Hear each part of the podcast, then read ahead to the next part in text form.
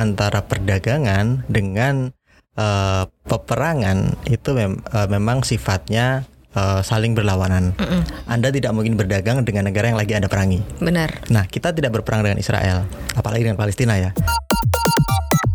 Nilai impor Indonesia terhadap produk Israel selama 2020 itu sampai dengan 56,54 juta US dollar. Di Palestina sekarang persoalannya kita tidak memiliki data perdagangan karena yeah, kan yeah. mereka itu kalau produk-produk ekonominya kalau mau keluar negeri itu harus lewat uh, Israel juga. Koneksi Konten Ekonomi Seksi Selamat datang di Cuap Cuap Cuan. Hai Sobat Halo. Cuan, apa kabar? Cuan. Selamat datang di Koneksi Konten Ekonomi Misteri. Seksi dong kak. Kayak bagus ya kalau ada segmen misteri-misterian gitu kan iya. booming tuh di podcast-podcast. Pasti Cuap Cuap Cuan harusnya harus ada misteri-misterinya dikit ya. Konten Ekonomi Seksi. Terima kasih Sobat Cuan sudah kembali lagi tune in sama Maria di sini. Seperti biasa ada Arif Gunawan, uh, Head of Halo. Research CNBC Indonesia dan di sini ada Angel, uh, produser dari Chop Chop Cuan. Kita akan ngobrol-ngobrol nih hari ini ya. Ngobrol-ngobrol topik yang menarik sih ya untuk dibahas karena memang lagi jadi headline berbagai macam media Betul. nih, media cetak, media sosial, dan cukup apa ya sebenarnya cukup prihatin sih ya dan yeah. menarik banyak perhatian dari apa? masyarakat Benar. dunia juga gitu ya karena kalau kita kita berbicara mengenai Israel dan Palestina tapi kita lebih kepada kedekatan Israel Palestina dengan Indonesia sebenarnya sejauh mana sih uh, hubungan dagang kemudian uh, seperti apa sih sebenarnya kontribusi dalam perekonomian lah khususnya ya hmm. mungkin kita nggak akan komentarin soal masalah konflik ya karena kan memang konfliknya udah berkepanjangan banget nggak sih? Mas mas kan mas Argun nih sebagai salah satu mungkin uh, pembaca sejarah ya. Kalau kita bicara mengenai Israel Palestina Indonesia ini seperti apa sih mas hubungannya? Ya gimana ya? Ini tuh seperti uh, kita tidak berperang sebenarnya kan mm -hmm. dengan salah satu pihak uh, ada kesamaan nasib dengan salah satu mm -hmm. pihak dalam ini Palestina, dan tapi kita ber, tidak berperang dengan Israel. Uh, hmm. Tapi di sisi lain juga kita masih memiliki hubungan dagang dengan uh, kedua negara gitu. Kenapa bis itu bisa terjadi? Karena memang antara perdagangan dengan uh, peperangan itu mem uh, memang sifatnya uh, saling berlawanan. Mm -mm. Anda tidak mungkin berdagang dengan negara yang lagi ada perangi. Benar. Nah, kita tidak berperang dengan Israel, apalagi dengan Palestina ya. Tapi memang kita tidak membuka hubungan diplomatik, hubungan kenegaraan yang resmi dengan Israel. Dengan Israel. Tetapi itu bukan berarti kita nggak bisa berdagang. Benar, gitu. benar, benar. Karena berdagang itu melintasi ruang dan waktu kecuali kalau Anda berperang itu saja. Mm -hmm. Makanya sekarang ini dari berbagai negara-negara apa ya anggota Liga Arab itu sebenarnya yang sekarang sama sekali tidak membuka hubungan perdagangan itu hanya dua. Yakni Libanon dan Suriah hanya itu saja. Hmm. yang lain itu sudah membuka hubungan dagang mau impor ekspor dengan uh, apa uh, tingkat tertentu level tertentu itu mereka ada. Kecuali dua negara itu. Kenapa? Karena Libanon dan Suriah mereka tidak punya hubungan diplomatik dan masih dalam status perang. Syria atau Suriah sampai sekarang statusnya masih perang dengan hmm, hmm, Israel. Jadi yang uh, antar warga negara nggak bisa saling mengunjungi gitu. Warga negara uh, Suriah itu nggak bisa ibaratnya berkunjung mau yang misalnya Islam di sana ya Muslim yeah, yeah, di Suriah yeah, mau ke yeah. Al Aqsa nggak bisa masuk hmm. dan juga Kristen Suriah yang mau ke uh, gereja Nativity misalnya yeah. itu juga nggak bisa masuk kayak mm -hmm. gitu. Nah itu karena mereka berperang dan nggak ada perdagangan. Iran juga statusnya dengan Israel mereka tidak membuka hubungan perdagangan sama sekali. Gitu. Mm -hmm. Perang ya berarti sama dengan uh, ya membuat perekonomian juga makin terpuruk akhirnya ya di negara-negara tadi yang dimention sama Mas Argun. Ya. Kondisi perekonomiannya kan juga kita bisa tahu ya sekarang. Hmm. Ya repot juga kan kalau nggak ada perdagangan coba mereka Betul. sibuk perang dan lain-lain gitu dan agak miris sebenarnya kalau ngelihat di situasi sekarang di era sekarang masih ada yang perang gitu. Ya kan sesimpel itu ya sebenarnya yeah. pemikirannya ya. Tapi kalau misalnya kita lihat keterlibatan dulu deh, misalnya uh, Indonesia, Israel, Indonesia, Palestina nih. Hmm. Kan ini ada data juga nih Mas di cnbcindonesia.com, mungkin Sobat Cuan juga bisa baca hmm. bahwa ternyata dari BPS nilai impor Indonesia terhadap produk Israel selama 2020 itu sampai dengan 56,54 juta US dollar. Sebenarnya kecil kalau dibandingkan uh, dengan total impor secara keseluruhan yeah. gitu ya.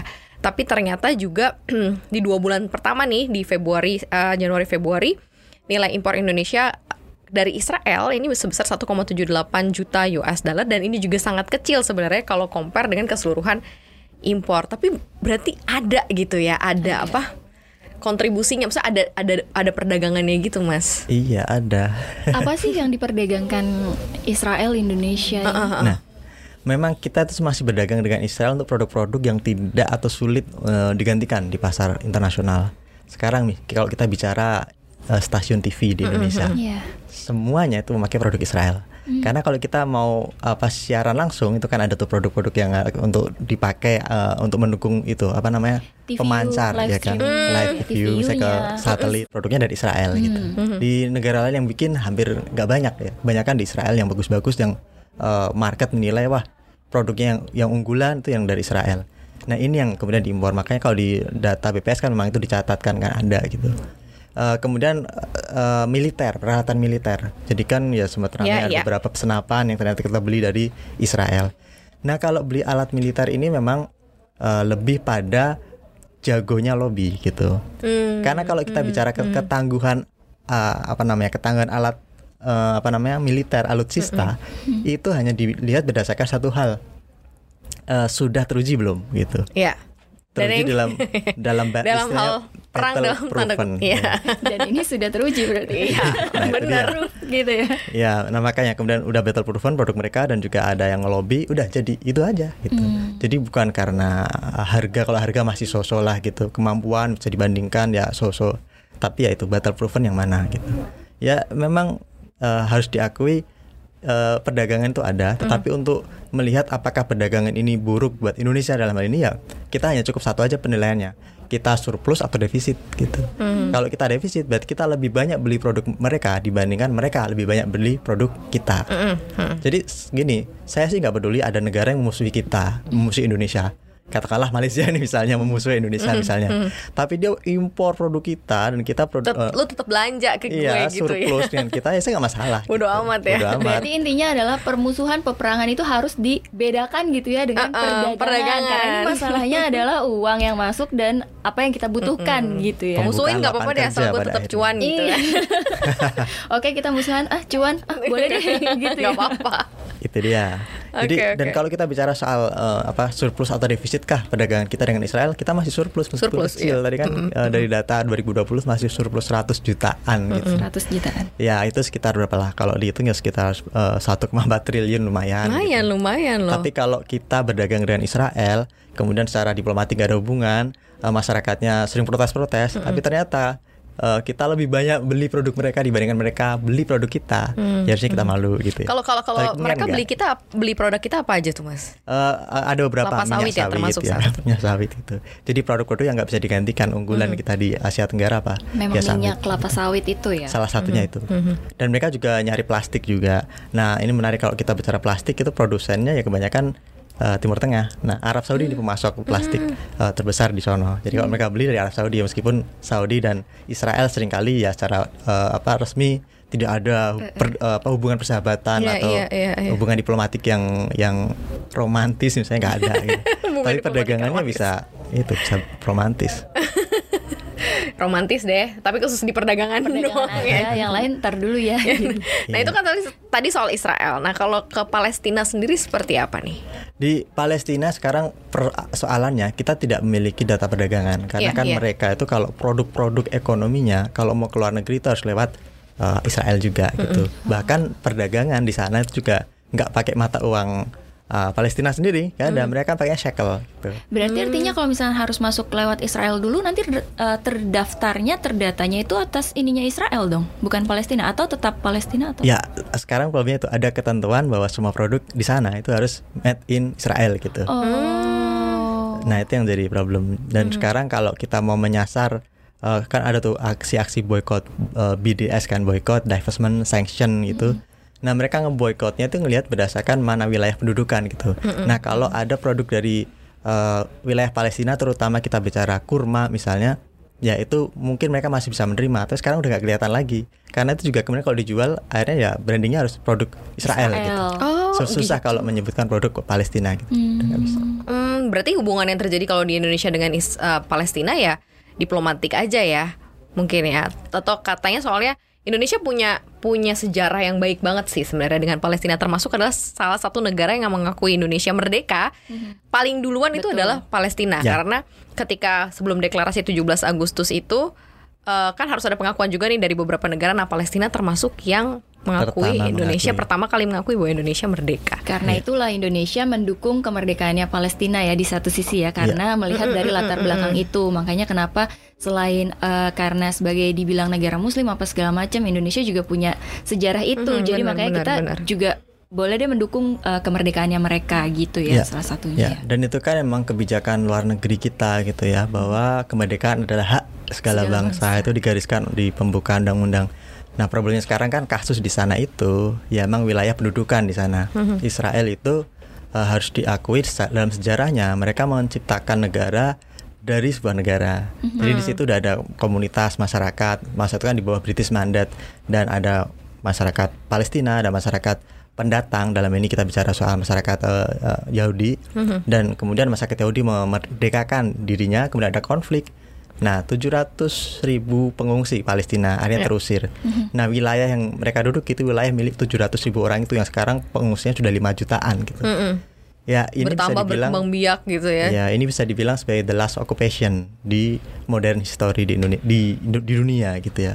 Jadi ya memang kalau kita mendukung Palestina harus karena memang Palestina belum merdeka, dia masih diusir gitu kan ibaratnya kayak terjajah di negaranya sendiri.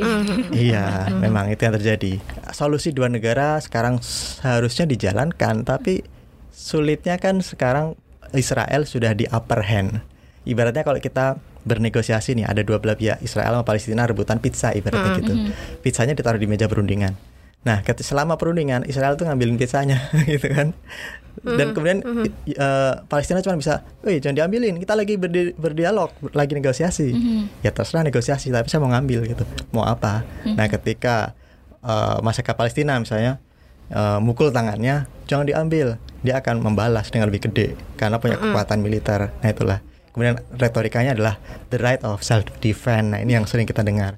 Mm-hmm. Tapi sejarahnya memang seperti itu. Mm-hmm. Ini wilayah pendudukan sampai sekarang juga agak repot ya maksudnya agak agak susah juga gimana ya penyelesaiannya gitu ya kalau misalnya dibayangin uh, iya. konflik yang berkepanjangan Bener. ini yang kita pertanyakan juga adalah uh, ini kan sudah berlarut-larut lah ya cukup lama uh, konflik ini juga kan yang menjadi pertanyaan adalah apa sih yang bikin ini sampai nggak bisa berdamai gitu? Padahal banyak negara-negara Arab juga di situ yang harusnya juga bisa mendukung itu kan yang menjadi pertanyaan ya. banyak orang. PBB pun juga ya cuma bisa bilang kayak Jangan, damai lah uh, damai gitu lah, jadi cuma bisa ngomong senjata. itu aja gitu. Yeah. meminta berdamai jadi kayak himbauan bentuknya gitu loh ya. No action karena juga mungkin dia bingung positioningnya juga seperti apa gitu loh mas. Ya idealnya memang kalau kita tidak bisa melakukan perlawanan militer nih mestinya sih memang harus ada uh, semacam sikap atau sanksi ekonomi gitu. Mm-hmm. Itu pernah dilakukan oleh uh, oleh Arab Saudi mm-hmm. tahun berapa? 73 kalau tidak salah mereka mengembargo penjualan minyak mm-hmm. karena yaitu ada aneksasi dan dari Israel dan itu tuh didukung oleh Amerika waktu itu dan Arab Saudi rajanya saya lupa mungkin namanya Faisal uh, kalau nggak salah ya. Mm-hmm. Nah kemudian oh, dilarang lah itu penjualan minyaknya di sana langsung harga minyak ya naik tinggi sekali dan bagi Amerika itu mereka merasa berat ya itu yang bikin mereka akhirnya mau berunding kayak gitu. Mm -hmm. Nah hal seperti ini harusnya bisa di, diupayakan tetapi dengan catatan ya memang ada yang memotori gitu. Nah sekarang kan problemnya Israel itu didukung oleh Amerika Serikat yeah, yang yeah. secara ekonomi kuat gitu. Yeah. Dia punya veto juga di PBB. Jadi ya apa pun yang mau dilakukan kalau dia memveto mau dilakukan PBB dalam hal ini ayo berdamai ayo duduk ayo dibagi dua negara misalnya. ya kalau Amerika memveto ya tidak bisa uh, berlanjut itu perundingan apa pun gitu. Ya memang ini sangat intricate gitu. Jadi sudah 70 tahun kan mereka iya. uh, apa pendudukannya ini. Dan kalau mau uh, apa namanya mendamaikan memang kuncinya di situ. Sponsor-sponsornya harus duduk bersama dan mulai mengurangi uh, apa namanya ambisinya problemnya sekarang ini udah pelik uh, dari sisi Palestina sendiri, mereka bahkan retorikanya sudah tidak mau dua negara. Hamas kan beberapa kali yeah, yeah. tidak mau dua betul, negara. Betul. Padahal ini solusi paling uh, realistis. Solutif, Memang tidak adil. Ya katakanlah, ya dulu itu wilayah saya, sekarang di wilayah di, di didudukin sama Israel misalnya. Ya oke, okay, tapi itu udah sejarah gitu. Mm -mm. Sekarang kalau memulai hal yang baru lagi dengan damai, ya harus uh, Sama-sama and legowo give ya. gitu ya. Susah ya legowo Susah tuh aduh, legowo, Kak. 70 tahun gitu katanya udah 70 tahun deh lanjutin aja gitu. gitu jadi ya memang kalau mau agak berdamai ya mestinya ada do- dukungan atau dorongan atau tekanan ekonomi yang diberikan oleh masyarakat global dan ini yang sekarang eh, saya pikir sulit dilakukan juga karena eh, hubungan dagang itu sangat kuat dan juga eh, peta eh, geopolitik dan geoekonomi itu sekarang juga tidak memungkinkan terjadinya tekanan terhadap Israel gitu. Hmm. Ya. Kalau kalau Indonesia berarti positioningnya kan kalau sekarang positioningnya memang eh, membela Palestina kan eh, kemerdekaan gitu ya, Kemerdekaan, eh, ya, betul. support begitu ya. Dua solusi dua negara. Solusi dua negara. Ya. Nah eh, posisi-posisi yang bisa diambil misalnya terhadap Israel, terus kemudian terhadap Palestina ini apa gitu kalau misalnya Indonesia bisa lakukan eh, sebagai negara yang juga mungkin bermitra dagang ya walaupun tidak berhubungan diplomatik. Ya mestinya eh, kita bisa melakukan hal lebih, tetapi memang ini ag- harus butuh eh, political will. Pertama, Indonesia harus berperan lebih aktif di organisasi konferensi Islam (OKI), ya kan? Aha. Ya itu kan yang membawahi eh, apa namanya negara-negara yang berse- berseteru di sana. Liga Arab, negara-negara Arab ada di OKI. Jadi pegang OKI, satukan sikap, misalnya sudahlah jangan muluk-muluk kembali ke garis batas sebelum tahun 1917 atau berapa. Ya 1948 misalnya. Jangan ya konkret aja sekarang solusinya dua negara dibagi wilayahnya yang konkret seperti apa, take and give. Sudah itu dibawa eh, kemudian ajukan ke eh, Amerika Serikat butuh backup dari Rusia, Cina misalnya. Ya itu dijalankan dan Indonesia bisa mensponsori itu gitu. Dapat oke, tetapi kan ya sejauh ini belum. Bahkan di OKI sendiri kan tidak kompak gitu ya. Ya ibaratnya tadi kayak Turki misalnya yang paling getol teriak-teriak Ya, ya, ya. eh, mengkutuk Israel, serang Israel, tetapi hubungan dagang dia juga tinggi, lebih jauh lebih tinggi dibandingkan Indonesia gitu. Dengan Israel Dengan gitu ya. Israel gitu. Ya itu yang bikin eh, pelik ini solusinya. Selama organisasi konferensi Islam belum punya satu sikap, satu suara untuk memberikan tekanan ekonomi, kita pasar besar loh OKI ini. Ada Indonesia di Karena situ. hanya bisa lewat situ ya tekanan ekonomi itu ya mungkin yang akan lebih berpengaruh banget Iya, ya. kecuali kita mau ngirim pasukan militer, tapi itu kan ya juga tidak Keterbatasan tidak lah. uh, ad- uh, tidak Tidak wise lah. Tidak wise benar benar Iya, benar. uh, lebih banyak mudorotnya kalau orang bilang. Iya, iya, Ya iya. mending itu tekan ekonomi, uh, hentikan perdagangan misalnya, Mm-hmm, itu akan me- membantu menekan uh, pemerintahan Israel untuk mau duduk bersama minimal, kemudian juga mau melonggarkan uh, apa nama ambisinya mereka. Mereka kan pinginnya Israel Raya yang luas itu. Gitu ya. Ya udah harus ya harus realistis lah. Yerusalem dibagi dua, oke dibagi dua. Yang penting kan damai gitu. Mm-mm, ya udah udah dapat bagiannya masing-masing gitu iya, kan. gitu. Ibaratnya seperti itu. Mestinya sarana ekonomi bisa dijalankan dengan cara menyatukan sikap di OKI. Kalau kita mau Indonesia berperan, Mhm. ya. Kemudian opsi lainnya bisa. Kita tuh bisa kayak Rusia di Suriah. Rusia itu dia uh, intervensi ke Suriah secara militer karena dia merasa aset nasionalnya ada di situ. Investasinya banyak dan itu juga dihancurkan oleh para pemberontak. uh, diserang, ya udah dia turun tangan ngirim masukan. Indonesia punya rumah sakit di sana. Kita kan dulu bangun tuh rumah sakit. Kemudian itu dibawa sama Israel. Iya. Ya, ya Indonesia dengan dalih menyelamatkan atau membela aset nasional yang ada di negeri orang bisa mengirim masukan ke sana. Tetapi kan ya tadi, apakah kita mau konfrontasi? gitu. Ah, Ya, saya pikir lebih konkret ya itu tadi. Kita memberi tekanan pada Israel dengan tekanan ekonomi, perdagangan misalnya. Dampaknya apa tuh Mas kalau misalkan kompak nih seluruh negara OKI atau eh, yang bekerja sama ada hubungan dagang dengan Israel menghentikan perdagangannya gitu kira-kira gue nggak mau beli barang Iya. lo, lo nggak bisa beli dari gue kan mati lo. Iya. Kira-kira dampaknya tuh gimana? Mati sih kayaknya kalau diserang ekonomi sih kayak gue bisa bayangin sih. Iya, iya. Kayak lo nggak bisa jualan nggak punya duit gitu mau Langsung gimana? drop semua. Ah, ah, kayaknya sih. Iya. Jadi Israel itu kan juga bukan negara yang kaya secara SDA gitu ya. Eh, minyak hanya ada di Haifa gitu. Jadi nggak nggak nggak sekaya negara-negara Arab lain lah untuk urusan minyak. Jadi kalau kita berhenti seluruh OKI anggota OKI ini tidak berdagang dengan Israel, ya dia akan kesulitan untuk memasok kebutuhan energi dalam negeri.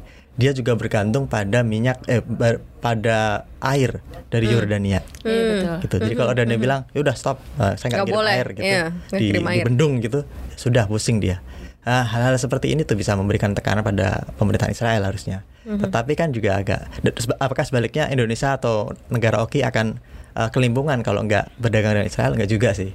Karena Mhm, ya memang di beberapa sektor kayak tadi eh, satelit misalnya atau telekomunikasi, eh, itu memang membutuhkan produk-produk dari uh, Israel, tetapi juga ada uh, substitusinya, misalnya dari uh, Eropa, kemudian dari Cina untuk bicara soal telekomunikasi ya, kan mereka ada Huawei juga, mereka memberikan produk serupa meskipun kualitasnya mungkin agak beda gitu, speknya agak beda. Ya setidaknya itu masih ada komplementernya, ada substitusinya. Dan em, ketika ini terjadi, ya yang rugi sebenarnya Israel gitu. Iya, Tetapi iya. kan pintarnya Israel ya mereka tidak hanya uh, menjalin hubungan dagang tetapi memastikan bahwa pemimpin politiknya itu tidak macam-macam gitu. Kalau kita bicara geopolitik di sana gitu. Uh, Yordania, kemudian Mesir. Mesir kan dulu pernah uh, itu tuh ke siapa namanya Mursi menang dan ini dari kelompok Ikhwanul Muslimin. Ikhwanul Muslimin itu ideologinya sama seperti Hamas gitu Hmm. ya perlawanan gitu dan kemerdekaan di uh, Palestina. Israel tahu itu dan kebetulan tiba-tiba kan kemudian Mursi didongkel sama militer sama Sisi sekarang. Iya, iya. Nah Sisi berkuasa hubungan dagangnya kembali bagus lagi dengan uh, Israel. Hal-hal seperti ini yang memang ya dinamikanya terjadi dinamika politiknya. Hmm, berarti powernya Israel ini cukup gede juga berarti ya di global gitu maksudnya khususnya di perdagangan gitu ya mas agak-agak cukup berpengaruh juga uh, terhadap perdagangan secara global ya karena mereka buk, apa tahu gitu maksudnya sisi-sisi mana cara-cara mana gitu ya memang cerdas emang kumpulan orang-orang cerdas juga sih di Iya, sana iya. sih Israel Oh, tuh nggak mau jual. Oke, kita cari cara lain. iya. Jadi mereka ini kan eh, bangsa Yahudi itu kan bangsa diaspora, gitu Iya. kan mereka terpecah-pecah di berbagai negara dan mereka harus survive gitu. Eh, dan k- anda pendatang di negara orang asing, ya untuk survive gimana? Ya harus pinter gitu. Eh, nah itu yang membuat mereka secara etos kuat. Eh, dan bukan kebetulan bahwa pembentukan negara Israel juga ini kan didukung oleh para pengusaha gitu, pengusaha-pengusaha Iya, iya, tingkat iya. global. Iya, Ada betul. kita bicara Rothschild, kalau dulu ya uh, di promoto- promotori Herzl kan, Theodor Herzl yang Zionisme. Nah pendukungnya para pengusaha-pengusaha ini dan mereka uh, kebetulan memang menguasai uh, nadi-nadi bisnis di Amerika, di Inggris gitu, dan itu memiliki memiliki kekuatan lobby secara politik. Nah Herzl itu kan cuman uh, Theodor Herzl ini kan cuman wa- wartawan, jurnalis sama kayak kita gitu. Tapi ide Zionismenya itu bisa Beda diterima ya karena didukung oleh pengusaha-pengusaha yang dekat dengan uh, penguasa Inggris iya. itu kerajaan Inggris gitu. Kekuatan lobbynya ada gitu. Jadi siapa nih yang nulis uh, wartawan ya udah nggak apa-apa. Arif Gunawan misalnya Arif gitu pada Gunawan. saat Arif Gunawan lu ikut itu ya berpengaruh juga Iya. secara lobby politik Iya misalnya saya di sekarang saya pingin bikin negara Jawa di di, di Jakarta Iya, gitu. Jawa di Jakarta. namanya Argunisme. Terus pen- pengusaha-pengusaha mendukung saya. Semuanya ngedukung. Jadi gitu. Kenapa Nah, nggak itu. bisa? Jadi bisa ya, jadi Iya. mungkin ya. Tapi kalau dilihat dari Palestina sendiri, nah Palestina ini bagaimana roda perekonomian ya Mas Argun? Kalau dilihat Karena dari balik lagi kan tadi semuanya dikendalikan juga sama Israel gitu ya. Ya. Bahkan gaji gaji para pejabat eh, otoritas Palestina itu bisa di di hold sama eh, sama pemerintahan Israel. Hmm. Pengumpulan pajak di kawasan Rafah gitu kan, kawasan-kawasan pendudukan itu juga dihandle oleh eh, otoritas pajak Israel gitu. Dan eh, Palestina nanti hanya dapat nih bagiannya segini gitu.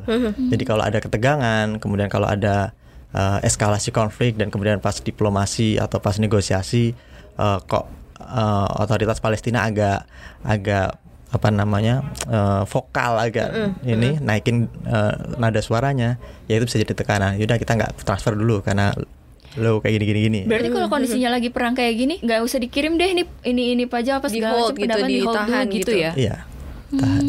Eh, yang tidak bisa mereka eh, handle sekarang memang di Gaza gitu kan. Karena kan Gaza memang secara ekonomi mereka embargo gitu. Tetapi mereka juga kemarin ngirim sih membuka perbatasan untuk bantuan kemanusiaan. Itu karena ada Mesir juga Yordania yang ngirim bantuan kemanusiaan akhirnya ya Israel membuka itu. Tetapi dalam kondisi biasa ya mereka tidak mengizinkan ini lalu lintas barang yang kemudian Melewati jalur Gaza. ya gitu Bisa dibayangin ya berarti ya kondisi sekarang ya memang cukup berat banget buat Palestina begitu ya untuk mereka Ya. survive tuh agak agak repot banget gitu. Nah kalau dilihat dari sejarah terus kemudian juga konflik yang berkepanjangan ini ya salah satu caranya ya memang cuma ditekan secara ekonomi ya mas maksudnya nggak ada lagi Yuk, yuk negara-negara oke, yuk kita gabung. Iya, yuk gabung yuk, gitu bisa, ya. Yuk, kita lewat situ doang berarti ya mas ya Iya, dan atau peny- aksi penyelamatan lain begitu mungkin untuk warga ke Palestina di Gaza supaya mereka jauh lebih karena kan dari sisi teknologi jelas kan eh, tekno nggak nggak nggak imbang ya maksudnya Israel tuh lebih kuat banget kan kalau Ya. dari sisi persenjataan dan lain-lain kan memang bahkan mereka punya yang anti rudal itu kan. iya rudal anti rudal bayangin rudalnya bisa anti-rudal. ngejar rudal yang dikirim Heeh.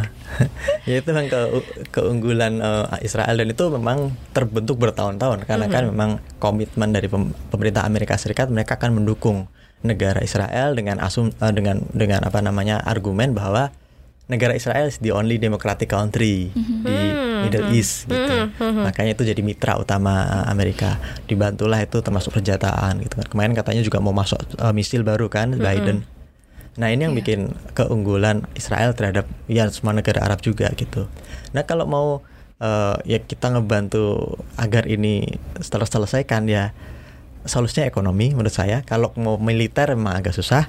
Tetapi sekarang kalau kita tidak bisa mem- membuat Isra pemerintahan Israel menghentikan niatnya untuk memperlebar aneksasi wilayah, ya percuma juga. Karena selama militer as- atau pemerintah Is- eh, Israel ingin memperlebar wilayahnya, selama itu pula Hamas akan didukung oleh masyarakat Palestina untuk melakukan aksi yang konfrontatif gitu. Selama ini kan kekuatan politik di Palestina itu ada dua kubu ya, eh, Fatah yang moderat, ya. sama Hamas yang ya apa militer lah, yang frontal. Sama kayak di Indonesia Ekstremis juga ya, Gitu ya ekstremis ya istilahnya. ekstremis ya. Di Indonesia juga kan dulu gitu. Ada, Ada kubu sebelum- Soekarno ya kan, yang pintar berdiplomasi ada Bung Hatta, Bung Yamin dan lain-lain. Di sisi lain ada Tan Malaka ya, itu kan Iya. yang bergerilya gitu. Ya. Dan yang biasanya yang Pak- uh, Bung Tomo dulu gitu misalnya. Nah, dan Bung Tomo dulu kan juga dibikin ekstremis ke- katanya kan. Oh, ini ekstremis teroris gitu. Ya, ini sebenarnya bisa dipakai dua belah pihak ini. Di satu sisi Rafah, kalau dia tidak punya tekanan seperti yang diberikan oleh Hamas, maka dia ya tadi hanya bilang, "Woi, pisahnya jangan dimakanin. Kita lagi negosiasi nih mau berapa pembagian pisahnya." Tapi Israel makan terus jadi hanya bisa teriak-teriak gitu. Tapi ketika dia mau ber- berkoordinasi dengan Hamas dan menggabungkan apa namanya kekuatan diplomatik dengan kekuatan uh, militer, nah ini bisa memaksa uh, Israel untuk mengurangi ambisi mereka. Ini harusnya terjadi dan pemerintah Indonesia, negara konferensi Islam itu harusnya membuat dua kubu ini menyatu untuk ya mencapai mencapai perdamaian gitu, bukan untuk mengusir Israel. Sekarang kalau kita bicara apakah Israel harus di bumi hanguskan? Ya jangan Tidak. gitu. Ada masyarakat sipil di sana. Kalau sekarang korbannya itu bukan ya Palestina juga. Di Israel juga Banyak. masyarakat sipil juga jadi Iya, korban betul. gitu. Uh, bedanya dia victim of circumstance gitu. Bayangkan kalau uh, An- Angel atau Maria lahir di Israel, terus tiba-tiba diserang sama rudal. Emang punya pilihan gitu kan enggak?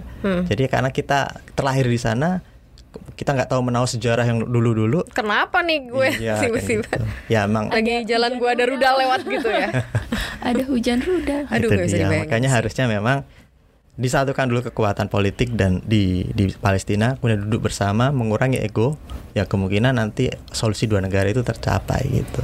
Tetapi Hmm. ya selama uh, itu belum terjadi sampai se- uh, sekarang ini Israel masih merasa adik kuasa bisa Hmm. ngambil wilayah sekarang yang yang jadi isu kan sejarah gitu ya. Iya, iya. Ada kampung di sana, Ada kampung kampung, di sana, Arab iya. ibaratnya gitu itu mau di dieksekusi, Mm-hmm. diusir orang-orangnya. Nah, ini yang bikin Hamas meradang gitu. Mm-hmm. Ya ibaratnya katanya mau negosiasi dua negara kayak gini itu. Tapi kalau uh, Israelnya ngotot, ya biasanya yang keluar adalah bukan lagi diplomasi tapi kekuatan militer. Hamas akan makin didukung gitu. Dan Hamas ini dia uh, sebenarnya berbeda dari Fatah. Kalau Fatah itu gerakan yang sekuler. Dulu sama seperti PLO, Palestine Liberation Organization Yasser Arafat itu. Itu kan mau Islam mau Kristen jadi satu, uh, berjuang bersama demi Palestina. Kalau Hamas itu le- lebih didorong oleh kekuatan agama itu kan. Jadi Hamas jihad Islam dari namanya kan udah jelas. I- uh, kem- uh, apakah ada uh, apa namanya uh, partisipasi dari warga Palestina Kristen di sana uh, nggak banyak gitu, iya. nggak banyak. Sekarang kan jumlah warga Kristen di Gaza kira-kira 900-an atau ya kurang dari 1000 orang lah gitu. Jadi kalau kekuatan militansi agak berbasis agama ini yang yang menonjol ya kayaknya si solusi dua negara akan sulit tercapai. Mestinya Rafah juga didukung eh, sorry Fatah didukung, didukung. kemudian bersama dengan Hamas ya sama seperti dulu pem- pembentukan Indonesia gitu. Dulu kan ada juga yang Islamis juga pengen menjalankan syariat Islam, tapi akhirnya kan harus f- apa namanya win-win solution gitu. Ya ini kita bareng-bareng gitu, jangan ego sukuisme agama Iya, dan sebagainya ditonjolkan. Tapi ya ini kalau kalau musuhnya agresif seperti Israel biasanya memang kekuatan yang bisa menyatukan rakyat itu kekuatan yang sifatnya sentimen-sentimen berbasis agama. Iya, Betul. benar. Yang bisa menyatukan gitu ya. Iya karena ya mau ke mana lagi mau berharap pada pada Bung Karno-nya di di Palestina Berharap juga cuma bisa ngomong mungkin. doang. Ada gitu. Pancasila di sana mas. Seperti Pancasila di Indonesia begitu ya akhirnya menyatukan. Tapi yang jelas uh, ya Israel Palestina sebenarnya punya hubungan uh, dagang atau mungkin Israel ya punya hubungan dagang yang baik juga Ya. dengan Indonesia dan Indonesia juga ada keterlibatan dalam uh, hak asasi manusia begitu ya untuk uh, bahwa manusia uh, bahwa uh, setiap negara itu berhak merdeka. Palestina pun juga berhak untuk Ya. uh, merdeka makanya itu yang disupport. Jelas kita prihatin sih dengan apa yang terjadi di sana ya. Mudah-mudahan Segera selesai gitu ya selesai karena kita bingung juga nih mau, mau ngapain gitu ya selain mendoakan dan semoga segera selesai begitu ya sehingga ada hubungan yang lebih baik lagi lah gitu ya udah 2021 gitu. Amin. Ya, begitu deh sobat cuan gitu ya. Kurang lebih ini gambarannya. Ini menyemarakan juga apa yang memang uh, muncul banyak di headline. Semoga ini bisa jadi pengetahuan dan sumber informasi juga ya dari sobat cuan yang cukup berimbang pastinya. Terima kasih sudah menyaksikan cuap-cuap cuan. Jangan lupa kita ada banyak banget ya uh, agenda-agenda termasuk kelas cuan ya. Kita Ada kelas cuan, ya. sobat cuan yang mau dapat cuan lagi. Kali ini cuannya ah kece banget. Gak boleh dikasih tahu rahasia. Berkilau-kilau aja. Berkilau-kilau. Jadi eh, tetap dengerin terus informasi-informasi dari eh, cuap-cuap cuan. Bisa pantengin eh, Instagram, Spotify ataupun YouTube, YouTube. untuk dapat informasi lebih lanjut dan gak cuma di cuap cuan tapi juga bisa pantengin di CNBC Indonesia karena kita akan ada kelas cuan lagi di awal Juni ini gitu Catat ya. ya. pokoknya harus ikut. Pokoknya kita akan ajak sobat cuan untuk berburu harta karun nanti Ya, ya, seru. di cuap-cuap cuan. Terima kasih banyak ya Mario pamit. Angel pamit. Argun pamit. Dah.